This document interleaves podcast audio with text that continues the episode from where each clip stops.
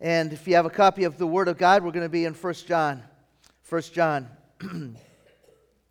um, by way of review, kids, this will help us, adults, this will help us remember. Kids, this will help you guys know where we're at. Kids, you think we should test your parents to see how well they've been listening? All right, let's see if they can fill in these answers here. All right, here we go. You guys, you, I think you guys have a, an outline sheet in your little bags that came in this morning that has a, an outline where we're going. All right, so um, who's the author of the book of First John? Do we have that on the slide there? The author of First John? Is the answer filled in already? Oh, the answer's already filled in. All right, who's the author of First John? John, John the Apostle. Parents, you guys are cheaters because you guys saw the answer up there. Uh, John the Apostle, John, the last living disciple of Jesus, is the author of this letter. And he's writing to who? Don't put the answer up there yet, uh, Be, uh, Bichu or Benjamin. Uh, so, who's, who's John writing to, parents? All right. you guys are striking out. Let's put up the answer there. The, the recipients, he's writing to the church in the city of Ephesus, all right? And so the church in Ephesus is the recipient of this letter. Now, if you remember from your Bibles, Acts chapter 19, Paul's on his third missionary journey. He goes to the city of Ephesus, spends three years there. The church is birthed and established. It becomes a launching point for ministry into Asia and into uh, modern day Turkey, that region of the world then it was pastored, that church in Ephesus was pastored, would be pastored later on by Timothy. Most recently, John served as the pastor of this church. And so here's a letter from a pastor to his church. And what was the problem, parents, that John was addressing in this letter? What's that? Gnosticism. There we go. Yeah, we got one person. Uh, a couple other mumbling, but right answers over here, right? And so, Gnosticism, kids, that's a big word. Gnosticism was a false religion, it was a heretical uh, belief, it was a false teaching. Some of the tenets of the teaching of Gnosticism were this that Jesus Christ was not the Son of God. Instead, he was the natural born son of Mary and Joseph. So, in a few weeks, we're going to be celebrating Christmas. We're going to be talking about the, the birth of Jesus and how he was uh, born of the Virgin Mary. Well, the Gnostics, they denied that. They said that Jesus was born naturally, man and wife, husband and wife, uh, Mary and Joseph. That Jesus did not become the Son of God until he was baptized. That's when the Spirit of God descended upon him. And that when Jesus died, he didn't die as the Son of God. Instead, he died as a natural man because the Spirit of God left him just prior to the crucifixion. And so it was a false teaching that was unsettling the early church. And John was writing to combat that issue. All right, and so the problem was Gnosticism. The message was that of, you can put it up there, uh, was that of assurance. John was writing as a pastor to his church to give them the assurance. The assurance of what? That if you have believed on the Lord Jesus Christ, you have eternal life. Like, how can anyone know that they're going to heaven? John is writing about that. What is the assurance that what we have believed is true? How do we know that we have eternal life? Well, John is writing about that in this letter. And so, so far as we've been going through the book, we've been looking at the signs of life. Right now it's fall, the leaves are starting to change. Soon they're going to be falling to the ground. There'll be winter. Come springtime, there'll be signs of life. The grass will green, the weeds will sprout up. We don't want that sign of life, right? Uh, the grass will green, the, the flowers will begin to bloom, the trees will bud, soon they'll be full of leaves. The signs of life. Well, when we get to the verses that we're looking at today, 1 John chapter 2, verses uh, 4, 12 to 14, John switches from the signs of life to the stages of life. And just like there are stages to human life, infancy, childhood, adolescence, adulthood, John identifies three distinguishable stages in the spiritual life. And he writes about that in verses 12 through 14. Let me just, before we read this text, let me just uh, give to you a little bit of the structure so it can help us understand it. John is going to write, he's going to say three times in verses 12 and 13, and then three more times in verse 14, I am writing, or I have written. And he will identify three distinct age groups. He's going to talk to children, then adults, then young men. And he'll give to us the reason why he's writing. He'll use the word because.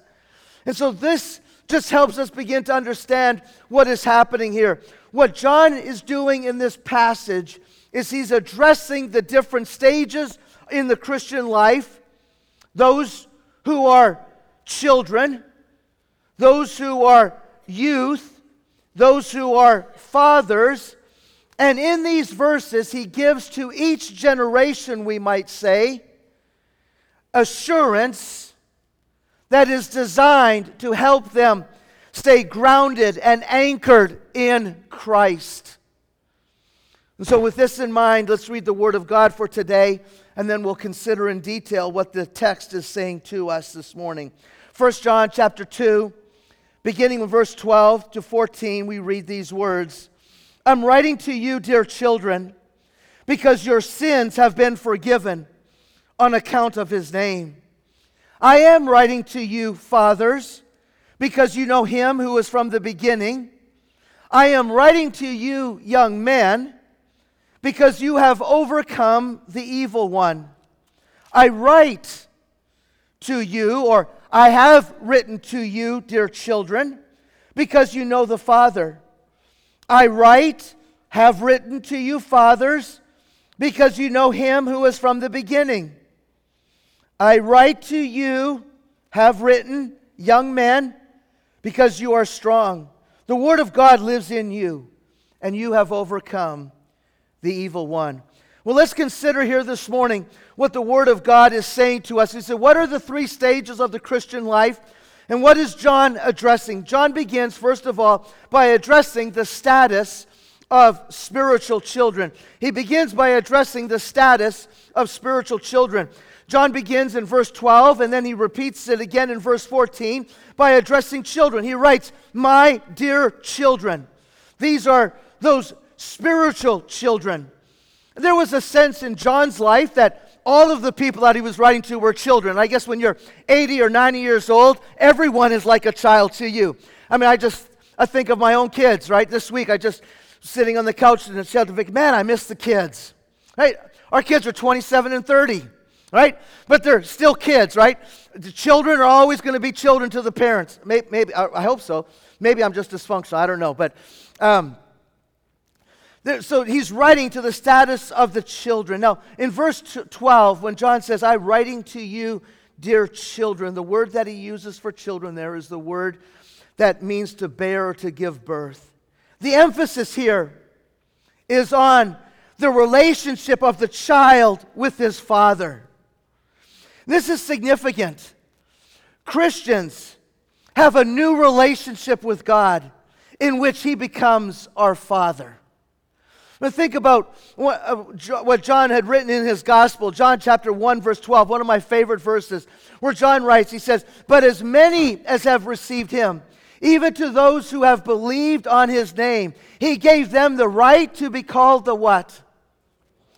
Children of God. That is who we are in Christ. We are the, the children of God. Now, what is the status of the spiritual children of God? First of all, there is the forgiveness of sins. The forgiveness of sins. Look at what he wrote there in verse 12. He says, I'm writing to you, dear children. Why? Because your sins have been forgiven. Now, the tense of this word, verb, forgiven, is in the perfect tense. I talked, I spoke about that tense a, a few weeks ago. In the English language, we have three tenses, right? Past tense, present tense, future tense. In the language of the Bible, in the New Testament, there's a, a fourth tense called the perfect tense. And it speaks of action that takes place in the past that has a continuing effect today, in the present, with the ongoing effect in the future. Right? So, what John is saying, he says, I am writing to you, children, because your sins have been forgiven in the past. There was a place, a time in your life when if you repented of your sin and you believed on the Lord Jesus Christ, that all of your sin, notice it says sins plural, all of them, have been forgiven. And guess what? They're still forgiven today. and they will always be forgiven. Right? I am writing to you, dear children, because your sins are forgiven. There will never be a time when your sins will be held up by God and you will be accountable. You'll have to pay for those sins again. Never.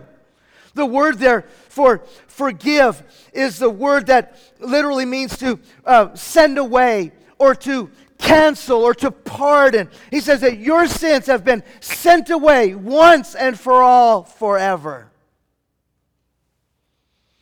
But notice why. Do you notice why the Word of God says that our sins have been forgiven? It says, I write to you, dear children, because your sins have been forgiven because you're trying really hard. Uh, I'm writing to you, dear children, because you're showing up to church somewhat regularly on Sunday mornings.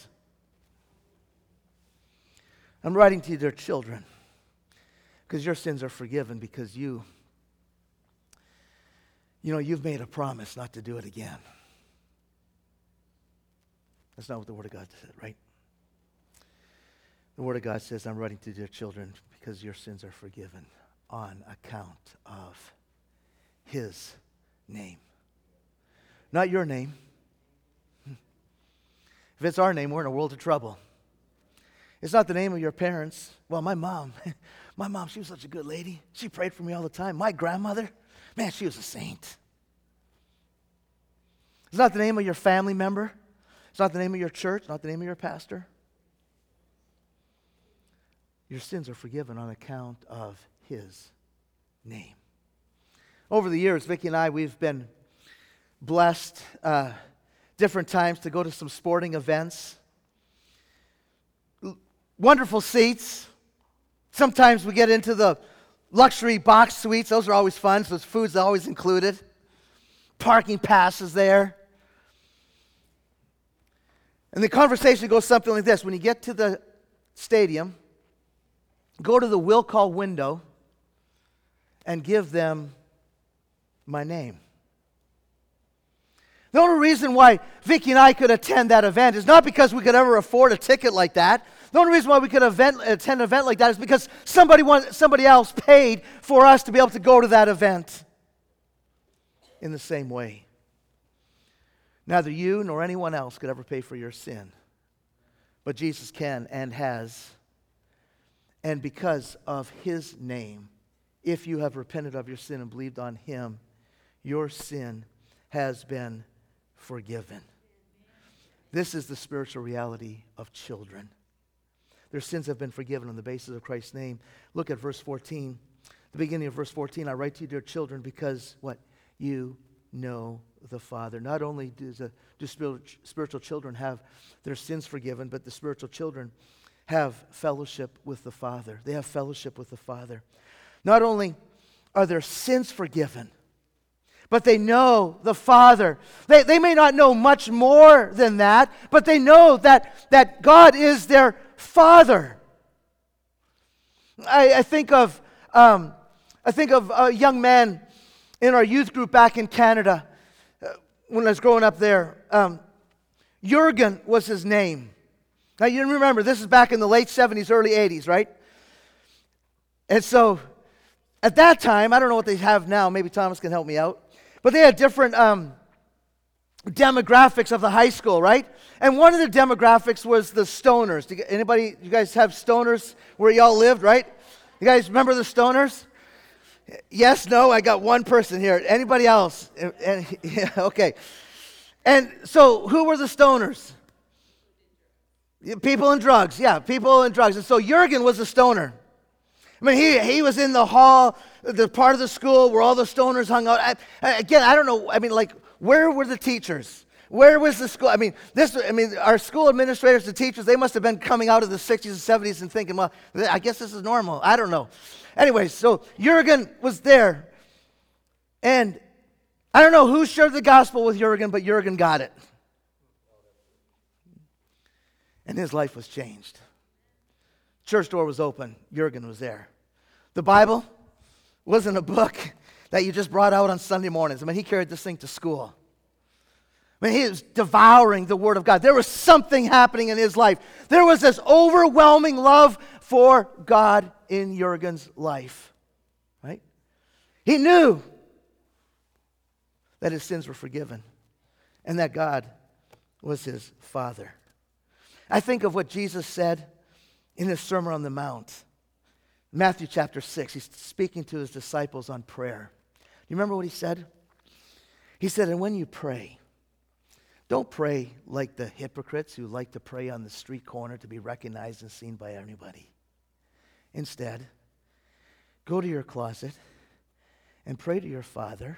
Pray to your Father who sees in secret and will reward you.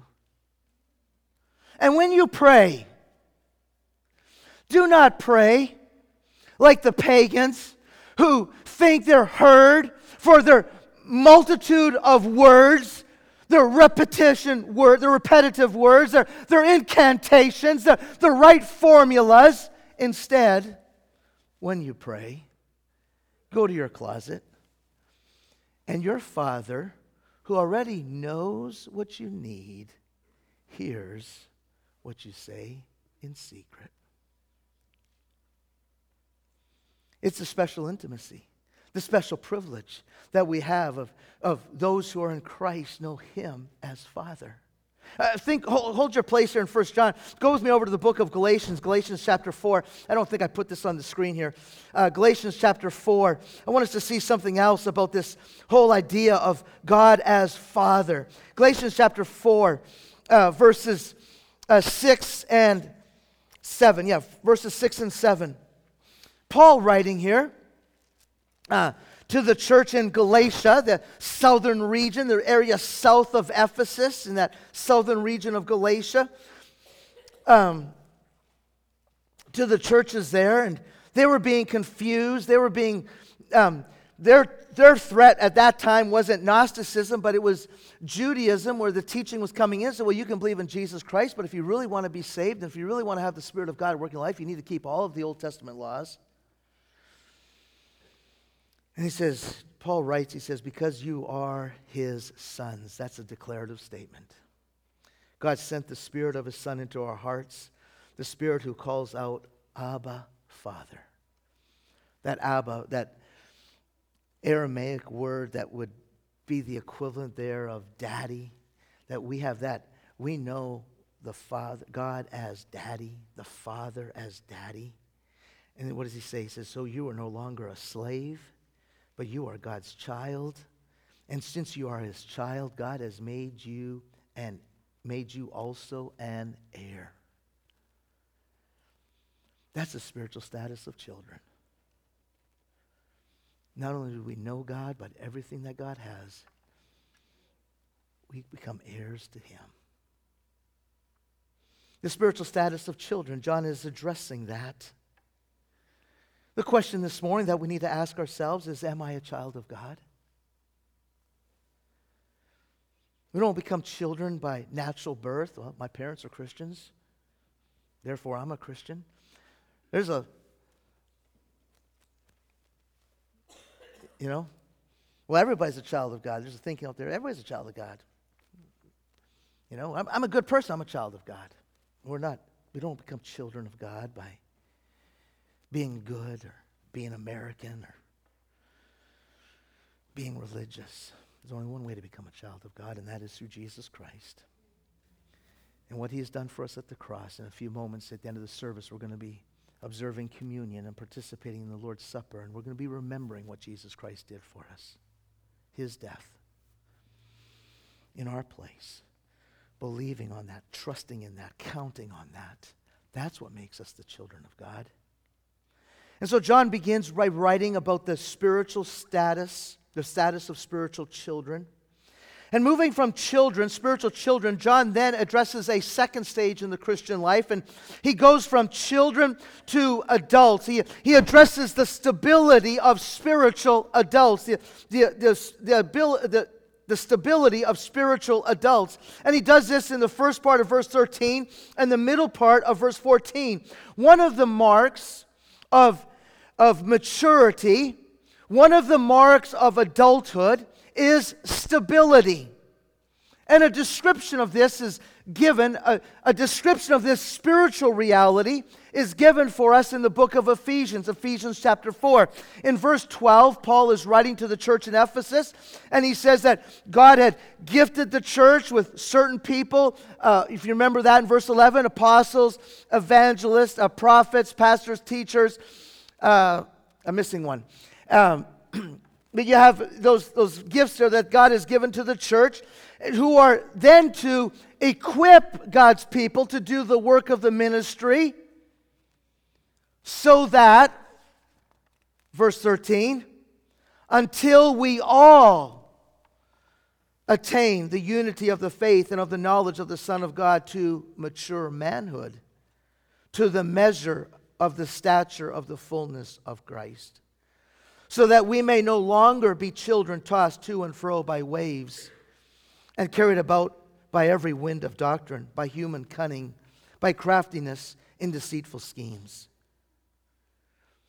This is the mark of maturity. It's a stability. The children are, are carried away. They're, they're enticed. They're easily enticed. Their, their emotions are, are easily involved and they're, they're caught up and they're swept away.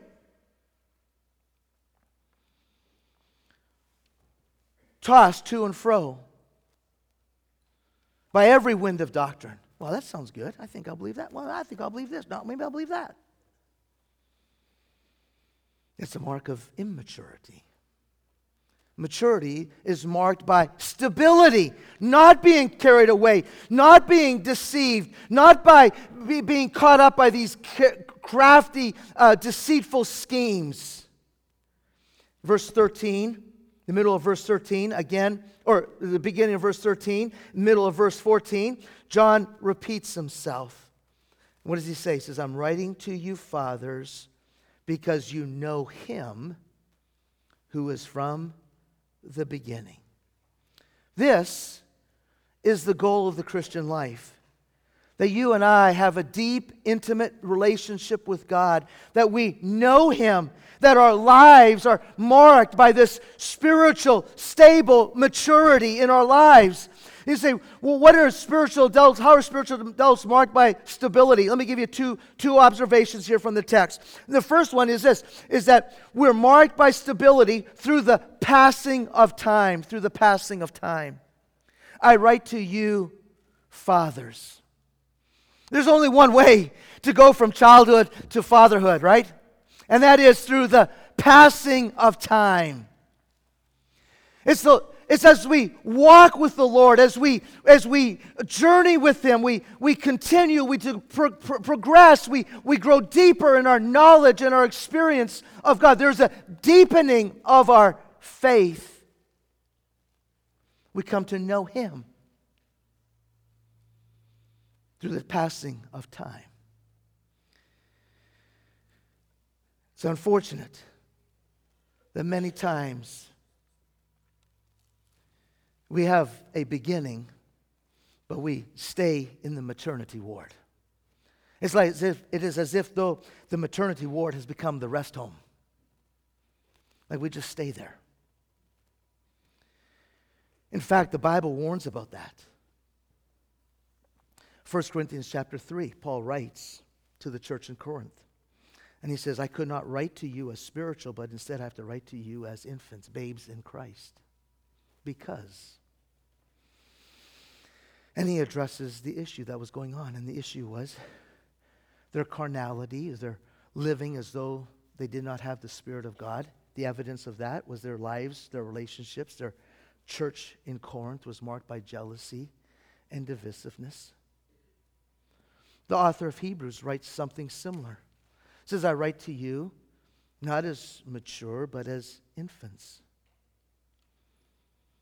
This is the goal of the Christian life, is that you and I don't stay infants in the Christian life, but we mature. How does that happen? Not only through the passing of time, but through the progress of truth. Through the progress of truth. We come to know Him, God as fathers, in the early days of our faith. But as this knowledge grows and increases, we come to know Him what the Bible says, who is from the beginning. There is this deepening of our faith. Psalm chapter 90, verses 1 and 2 says that God is from everlasting to everlasting, that he does not change. There is this, as the, the longer we walk with him, the more we come to know him. Hold your place. I, I referenced that, that verse there in, in Hebrews chapter 5, but, but turn with me back in your Bibles a few pages uh, to the book of Hebrews, Hebrews chapter 5. I don't know if I have this verse on the screen or not. I do. Okay, great. Hebrews chapter 5. Let me hear the Bible turn. Uh, Hebrews chapter 5. Paul, or not Paul, the author of Hebrews writes in verse 12, he says, In fact, though, by this time you ought to be teachers. You, in fact, by this time you ought to be teachers you still need someone to teach you the elementary truths of God's Word all over again. You need milk, not solid food. Anyone who lives on milk, being still an infant, is not acquainted with the teaching about righteousness. But solid food is for the mature, who by constant use have trained themselves to distinguish good from evil. The writer here says, You ought to be teachers, but you're not. Instead, you're still infants. Did you notice verse 14? Solid food is for the mature who what? Who distinguish good from evil.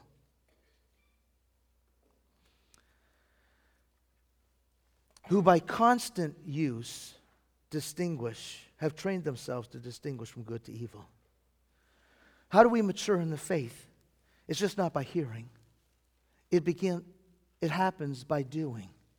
By you and I beginning to train ourselves, where, where, we, we, where we, there comes a time where we say, okay, I, I've heard that. It's time that I put that into practice.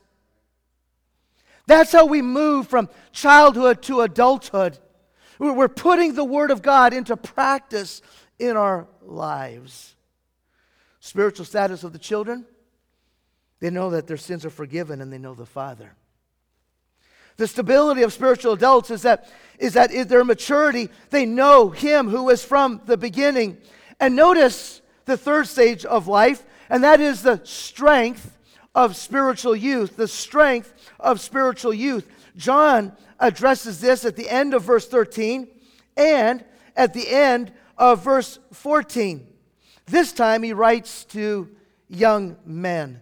And he says, I write to you, uh, young men, because you have overcome the evil one.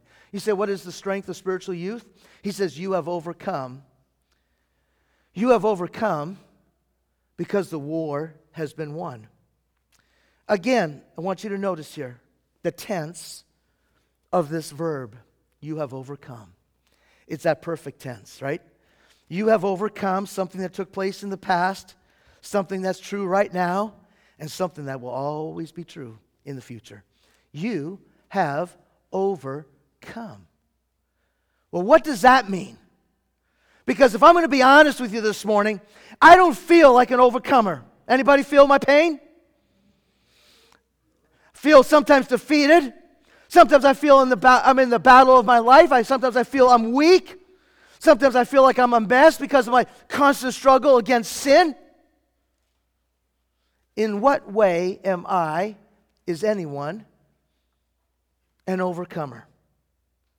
Hold your place here in 1 John chapter 2. Go over to 1 John chapter 5. I want us to, to see a verse here. We're going to, obviously, in months down the road, we'll get to this verse eventually.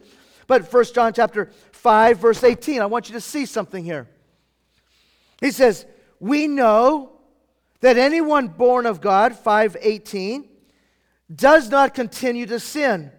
The one who was born of God, that is Jesus Christ, keeps them safe, and the evil one cannot harm them. You understand what the scripture is saying? It says that if you have been born of God, the Lord Jesus Christ keeps you safe. He keeps you safe. There's a sense here in this, in this, the sense is this. There is a real sense in which you and I are overcomers today because of Jesus Christ and what he has done. Eh, the book of Revelation speaks about this. There's a, a scene in Revelation chapter 12 in front of the throne of God, and the Bible says this. I think, yeah, we have the verse there. It says, They triumphed over him. Say, who's the him? Verse 10. They triumphed over the accuser of the brethren, that is Satan. How? How did they overcome him, to triumph over him? By the blood of the Lamb and the word of their testimony. They did not love their lives so much as to shrink from death. Now think about that. Our overcoming, our conquering, our victory does not rest on us, but in Him. I feel like I'm working up a sweat here for nothing. Thank you.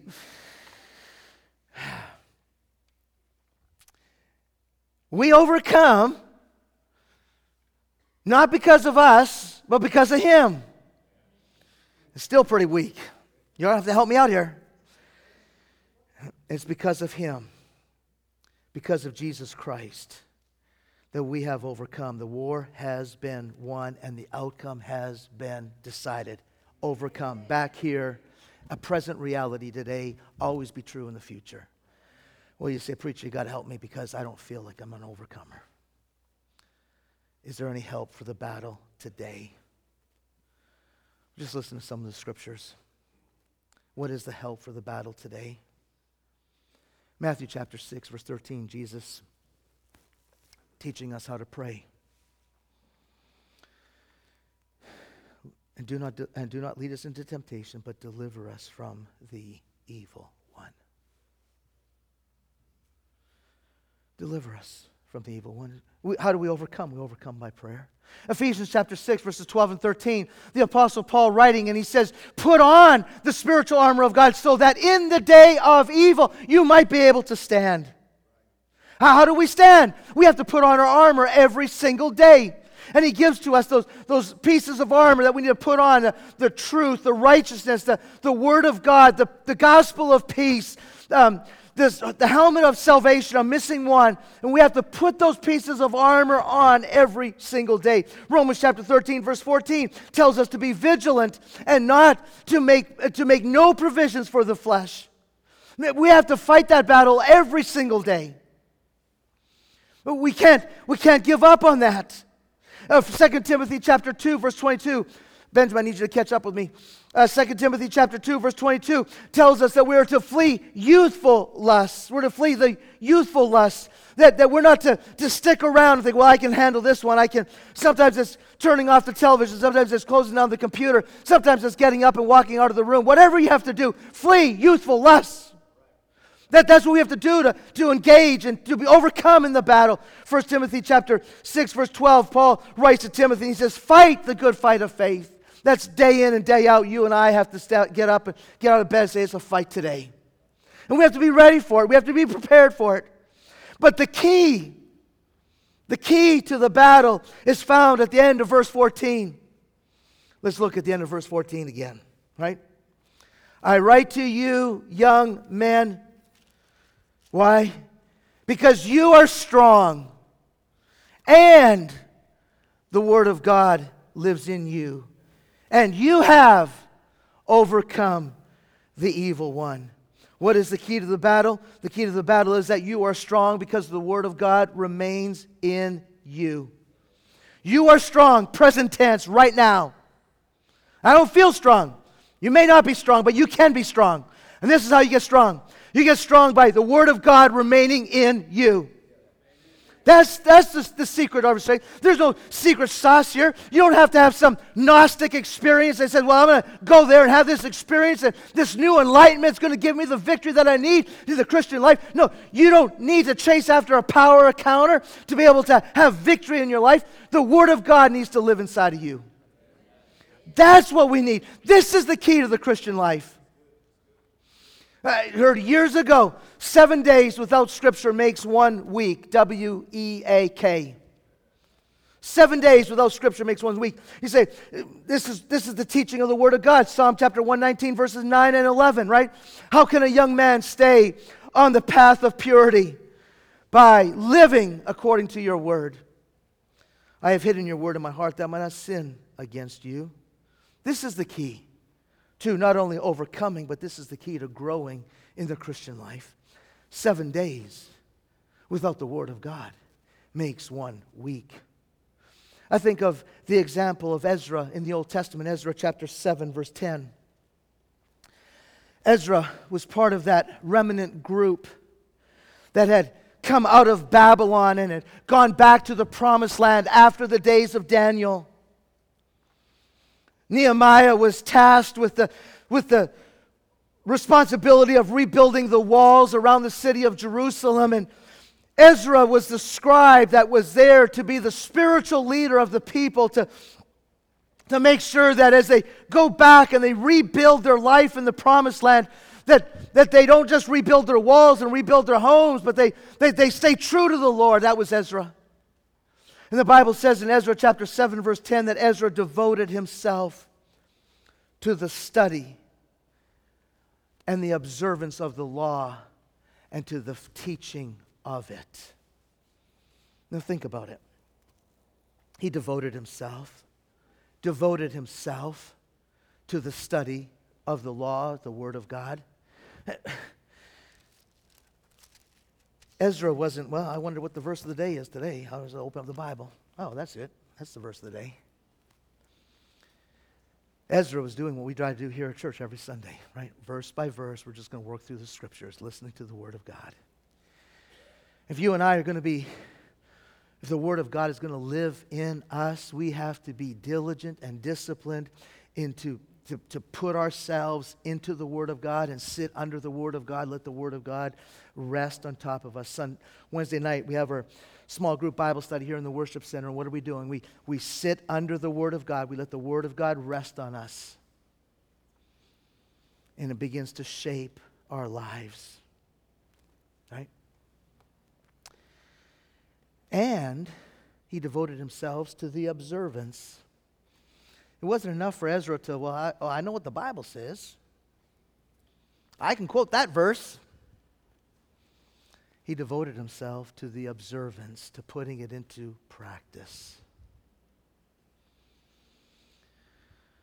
James says, Do not be hearers of God's word only, but be doers of the word of God.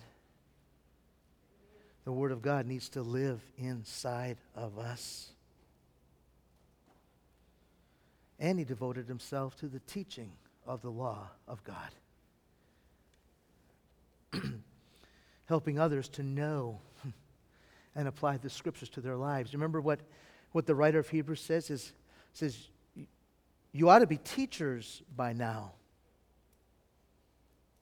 Sometimes we think, well, teachers, that's, those are the people that we pay, pay at church. That's a pay job. Not a pay job. Well, it is a paid job, so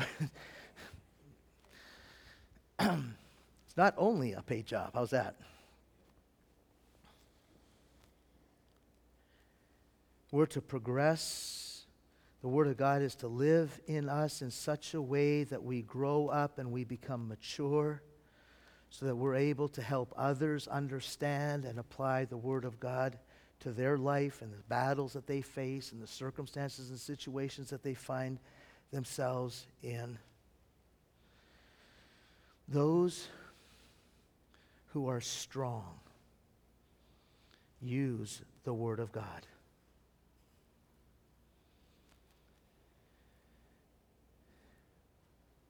Whenever we find ourselves struggling in the areas of obedience, It is because we have neglected the very basic disciplines of the Christian life. We have put distance between ourselves and the Word of God. We have been neglecting the prayer closet. We have been absent from worship. We have begun to make room for the flesh. We're not fleeing the desires of the flesh. As we'll see next week, we have allowed the world to to enter into our lives through our eyes, to settle into our hearts, to rest upon our minds.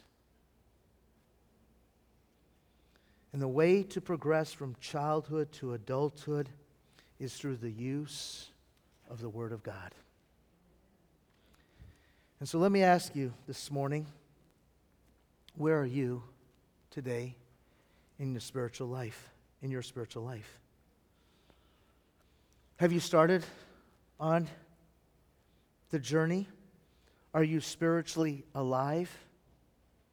Have you do you understand that your sin cannot be forgiven any other way other than through Jesus Christ, that it is through his death on the cross, through his resurrection, by believing in him, by trusting in him, that your sins can be forgiven and you can know the Father?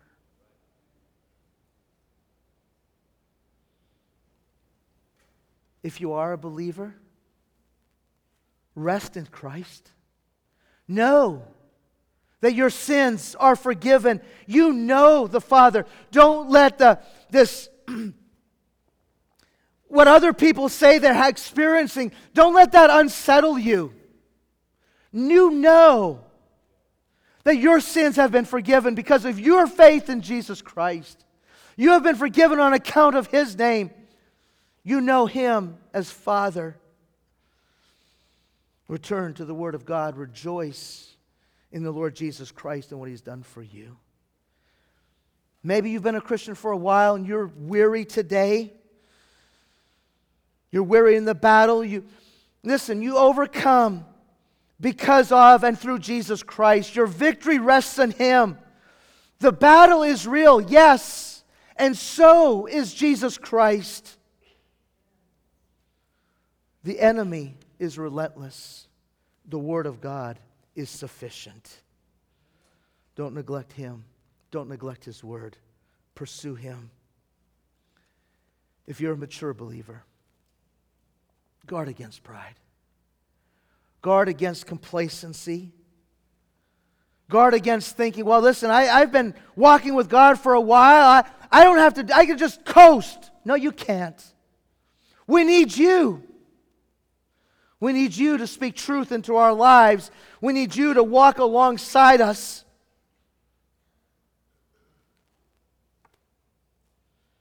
Where are you in your spiritual life today? As I close the message today, we're going to prepare for our time at the Lord's table.